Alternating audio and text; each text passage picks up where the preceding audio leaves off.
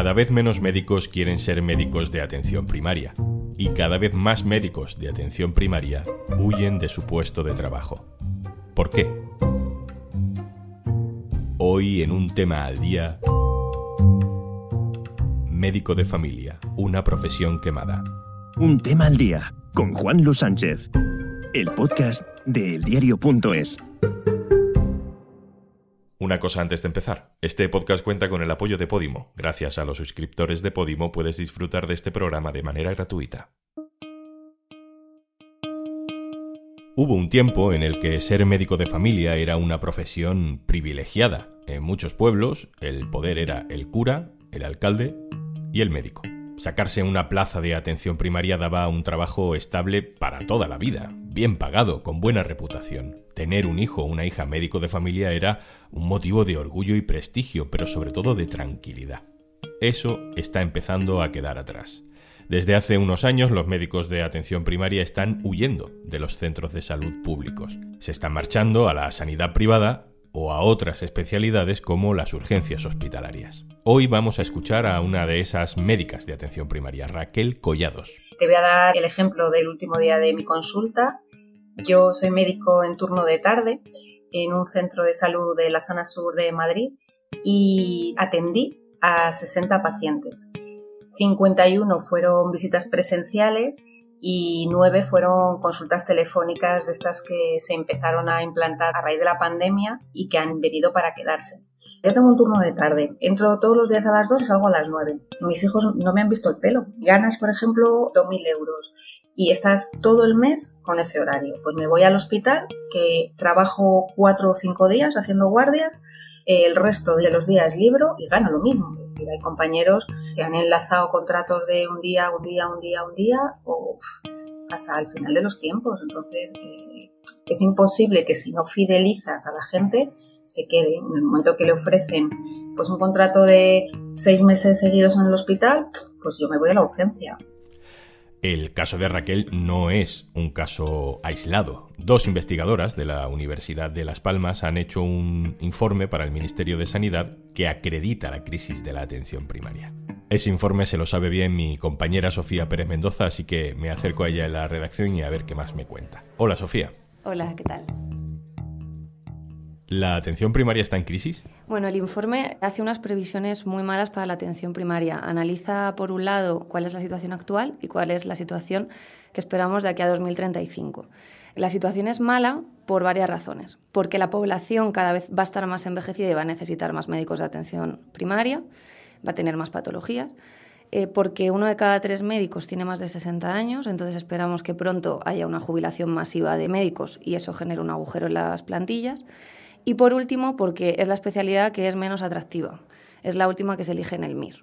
Es decir, vamos a tener cada vez más personas necesitando atención primaria y cada vez menos médicos que quieren hacer atención primaria. ¿Cuándo ha empezado a pasar esto? Los profesionales sitúan como el principio del fin de la atención primaria en la crisis de 2008, aunque en España históricamente la atención primaria siempre ha sido menos financiada que la atención hospitalaria. Pero bueno, en el año 1984 se crearon los centros de salud y ahí sí que hubo una apuesta por hacer promoción de la salud de proximidad, porque el médico de tu barrio te conociera, conociera tu contexto vital y eso favoreciera pues, que supieran ver las enfermedades antes de que aparecieran. A partir de 2008, que todo el sistema sanitario sufre un recorte muy grande, la peor parte se la lleva la atención primaria y la pandemia termina de dar la puntilla a una situación que era ya muy complicada. El resultado es que la atención primaria se está desvirtuando, es decir, es difícil hacer seguimiento a los pacientes, es difícil hacer prevención, es difícil investigar. Sofía, ¿cuál es el principal problema de los médicos que pasan consulta? Como las plantillas son muy pequeñas, están muy exiguas, las agendas de los médicos y las médicas están muy saturadas. Desde el momento en el que tú no puedes dedicar a tu paciente el tiempo que necesita, todo lo demás cae en cascada. Si yo tengo a 30 pacientes esperando en la sala de espera, intento dedicarle a cada uno lo que necesita, pero es materialmente imposible. Con lo cual, al final lo que hago es resolver lo que puedo el aquí y el ahora. Y la atención primaria no es eso. La atención primaria es continuidad, es adelantarte a los acontecimientos, es hacer prevención. Y ahora mismo, a día de hoy, eso no se puede hacer porque no hay tiempo. Y todo lo que es la atención primaria pues está en un cajón porque nos falta el mayor de los tesoros, es el tiempo. Sin tiempo no podemos desarrollar el potencial que es la base del sistema y que asegura que nuestra población pueda envejecer de una forma saludable y con calidad. No hay tiempo para atender a los pacientes en 5 minutos y eso genera frustración, genera miedo al error y genera mucho enfado también en los pacientes. Y por otra parte está la precariedad. Los médicos concatenan contratos temporales de meses en los que les cambian de centro de salud, incluso tienen que ir a varios centros de salud el mismo día. Y eso, digamos, que contraviene todo lo que es la atención primaria, que es la relación estable entre el paciente y el médico.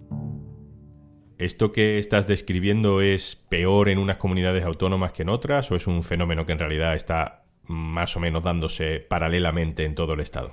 El deterioro de la atención primaria sucede más o menos en todo el Estado, es decir, todas las comunidades tienen problemas más o menos estructurales. Lo que pasa es que, como siempre, cuando las competencias están transferidas, porque la sanidad es una competencia de las comunidades autónomas, hay lugares donde las cosas están mejor y lugares donde las cosas están peor. Aquí las comunidades tienen mucho que hacer porque tienen autonomía para contratar, para hacer cambios, para mejorar los salarios, por ejemplo, para dotar a las plantillas de más seguridad, para dar incentivos. Entonces, las comunidades tienen mucho que hacer, sobre todo.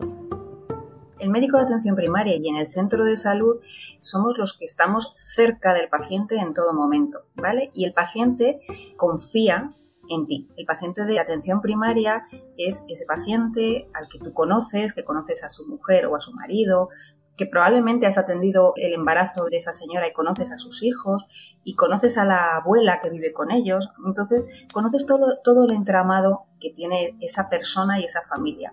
De ahí que somos médicos de familia, ¿no? ¿Qué pasa? Que hay muchas veces que el paciente consulta por una cosa que realmente no es el objeto de la consulta, ¿no? Entonces, imagínate, pues un paciente que consulta por insomnio, ¿vale? No duermo, quiero una pastilla para dormir. Lo fácil es darle la pastilla para dormir. Tu tarea, si tuvieras tiempo, es buscar las causas por las que no duermo. Y detrás de esa situación, pues probablemente te puedas encontrar con una problemática sociofamiliar ahí detrás. Acabas investigando y encontrándote situaciones que puedes remediar lo que vaya a suceder a futuro. O bueno, el famoso dolor de cabeza que te pones a investigar y a propósito del dolor de cabeza le tomas la tensión, le miras el azúcar y una serie de cosas y descubres que tiene la tensión disparada y en ese momento haces un electro y ves que tiene un electropatológico y que le pones un tratamiento para controlar esa tensión y a lo mejor le estás evitando pues que tenga un infarto o un ictus. Haces educación para la salud continuamente y detección precoz y prevención de cosas que a futuro van a mejorarle la salud y que si nos ponemos ya en plan económico van a redundar en un menor coste para la población en general. Es decir, si yo evito un infarto me va a costar mucho menos dinero que si al paciente le da un infarto. Esto que dice la doctora Collados es algo en lo que inciden todos los especialistas de atención primaria, ¿no, Sofía? Sí, los profesionales es una de sus reivindicaciones, que la atención primaria, ellos dicen que a lo mejor no te da grandes titulares de se ha descubierto cómo tratar el cáncer o se ha descubierto el último tratamiento para una lesión medular, pero mejora las condiciones de vida de la gente y eso, por supuesto, genera un ahorro de costes para el sistema sanitario. Hace unos días, en una información que te leíamos en eldiario.es, decías que las sociedades médicas y los sindicatos advierten del peligro de desaparición de los centros de salud. ¿Están desapareciendo los centros de salud? Aquí hay que diferenciar como dos cosas, ¿no? Por un lado, lo que es un edificio que se llama centro de salud con profesionales dentro y, por otro lado, el hacer una buena medicina de familia y comunitaria, que es lo que dicen los profesionales, que con las condiciones actuales no están pudiendo hacer una buena medicina de familia. Eso significa pues, que no tienen tiempo para hacer un seguimiento proactivo del paciente. Es decir, no solo esperar que el paciente venga a tu consulta, sino que tú, porque conoces su contexto vital, puedas llamar al paciente, ¿no? Por poner un ejemplo, tú recetas unos antidepresivos a un paciente tuyo, ¿no? Porque bueno, va a la consulta, te cuenta que está deprimido. Pues el médico o la médica de familia puede llamar a ese paciente cada 2 semanas para preguntarle qué tal se encuentra, para charlar, para que bueno, pues haya una reciprocidad, para que haya un seguimiento. Con unas agendas que están muy, muy saturadas, tal vez ese seguimiento no puede hacerse. Sofía, y la gente que decidió especializarse en medicina familiar, pero que se ha encontrado con este contexto tan hostil en la práctica diaria, de la medicina, ¿qué está haciendo? ¿A dónde se está yendo? Primero, más o menos podemos saber cuántos son, porque el estudio del que hemos hablado dice que hay un 2% menos de médicos y médicas en atención primaria ahora que en 2018. Entonces, más o menos sabemos cuántos son.